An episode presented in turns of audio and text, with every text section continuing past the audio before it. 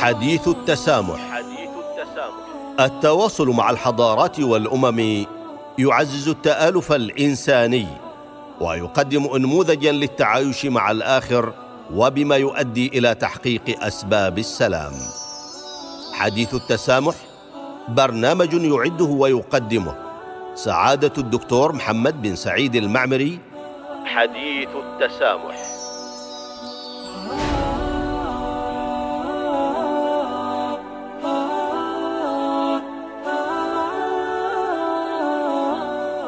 بسم الله الرحمن الرحيم الحمد لله والصلاه والسلام على رسول الله وبعد ايها المستمعون والمستمعات لاذاعه الصمود احييكم مره أخرى والسلام عليكم ورحمه الله تعالى وبركاته واهلا بكم في حلقه جديده من حلقات برنامجكم حديث التسامح وفي هذه الحلقة نكمل معكم باذن الله الحديث حول أثر الوقف في تعزيز قيم التسامح والقيم الإنسانية المشتركة من خلال إبراز إسهامات الحضارة الإسلامية في تعزيز مشاعر التآلف والتسامح والترابط والتآلف بين أفراد المجتمع من خلال توظيف قيم الوقف أو الأوقاف في المجتمع.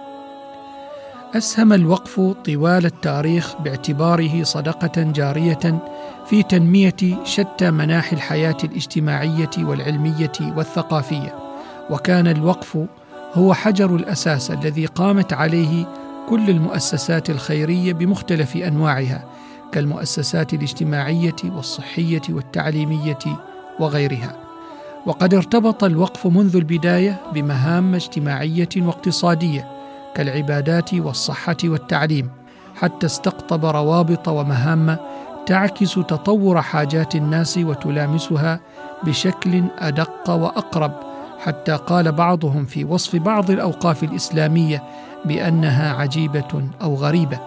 ومن أمثلة ذلك ما نقله ابن بطوطة عن وقف الأواني فقال مررت يوما ببعض أزقة دمشق فرأيت به غلاما صغيرا قد سقطت من يده صحفة من الفخار الصيني وهم يسمونها الصحن فتكسرت واجتمع عليه الناس فقال بعضهم اجمع شقفها واحملها معك لصاحب أوقاف الأواني.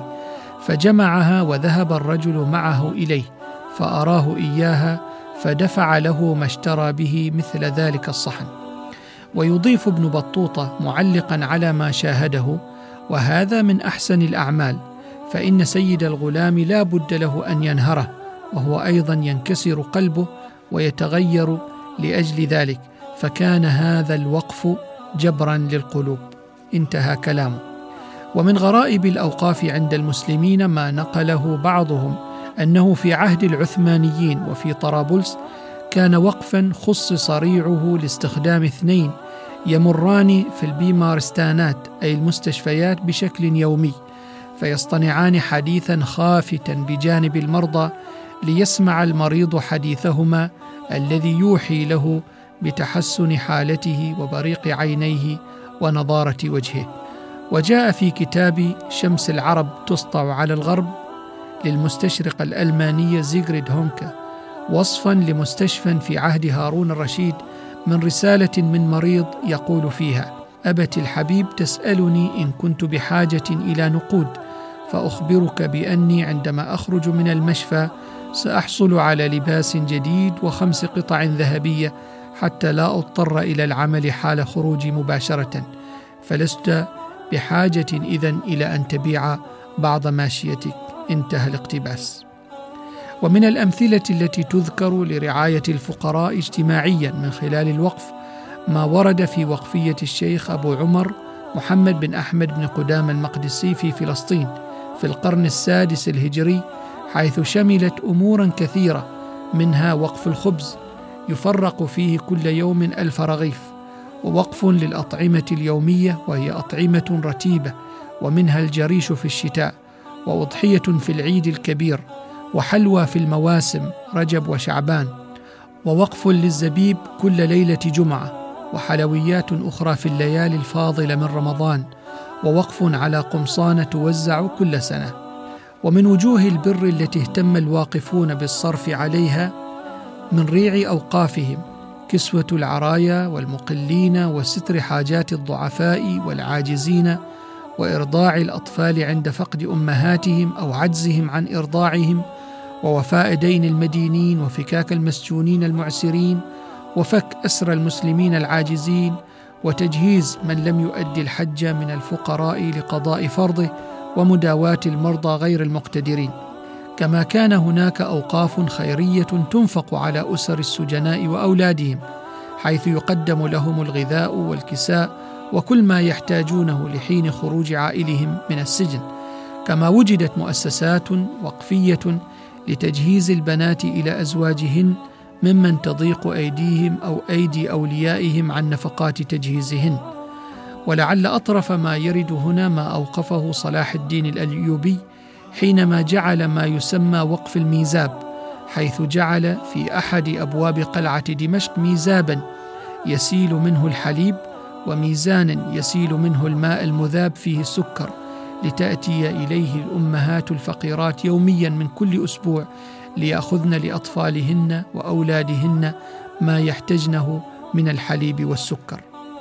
إنما طرحناه من أمثلة هنا وغيرها الكثير في تاريخنا الإسلامي المشرق تعكس بوضوح دور الوقف الخيري في دفع عجلة التقدم وتوسيع آفاق الرفاهية ورفع مستويات المعيشة فوجود الأوقاف في ميادين مختلفة ومرافق عدة وإسهاماتها في البنية الأساسية تعزز الشعور بالطمأنينة والاحتضان وأن قدرة أبناء المجتمع الواحد من الاستفادة من ثمرات الأوقاف وخدماتها الصحية والتعليمية مثالا ودون تمييز يؤدي إلى زيادة ملموسة في القدرة الإنتاجية وتحسين مستوى المعيشة العامة. ولا يخفى على أحد انعكاسات هذا كله على تعزيز الأمن والأمان الاجتماعيين وانتشار التسامح والتآلف بين أفراد المجتمع الواحد. من اللافت كذلك أن المجتمع الإسلامي قد سبق المجتمعات الأخرى في ميادين الأوقاف والأعمال الخيرية لينطلقوا بقدرة غير مسبوقة في إشراك المجتمع في مساهمات مؤثرة وفاعلة في بناء الحضارة الإنسانية بشكل عام. وإن من أول الأوقاف في الغرب ذات الصيت في العالم جامعة هارفارد الأمريكية التي أنشئت عام 1636 ميلادية وأوقاف أندرو كارنيجي في عام 1901 ووقف روكفيلر في عام 1913 وغيرها. ويمكن القول بأن أثر المجتمع في النهوض بالوقف من حيث تعزيزه لقيم التسامح والتعايش والدفع قدما في إطار القيم الإنسانية المشتركة من خلال الإسهام في الوقف العلمي أو إنشاء المراكز المتخصصة لهذا الغرض بما يخدم البحث العلمي في الجوانب ذات العلاقة بالقيم الإنسانية المشتركة. ونذكر منها على سبيل المثال المساهمة العينية إذ بالإمكان المساهمة بأي نوع من الأصول العينية مثل البيت أو قطعة أرض أو محل تجاري أو سيارة أو أي نوع من أنواع الممتلكات. ثم يقوم الوقف العلمي باستثمارها وتنميتها والصرف من عوائدها على أنشطة البحث العلمي للأغراض التي تخدم إطار العلاقات الإنسانية بشكل عام والعلاقات بين المسلمين بشكل خاص.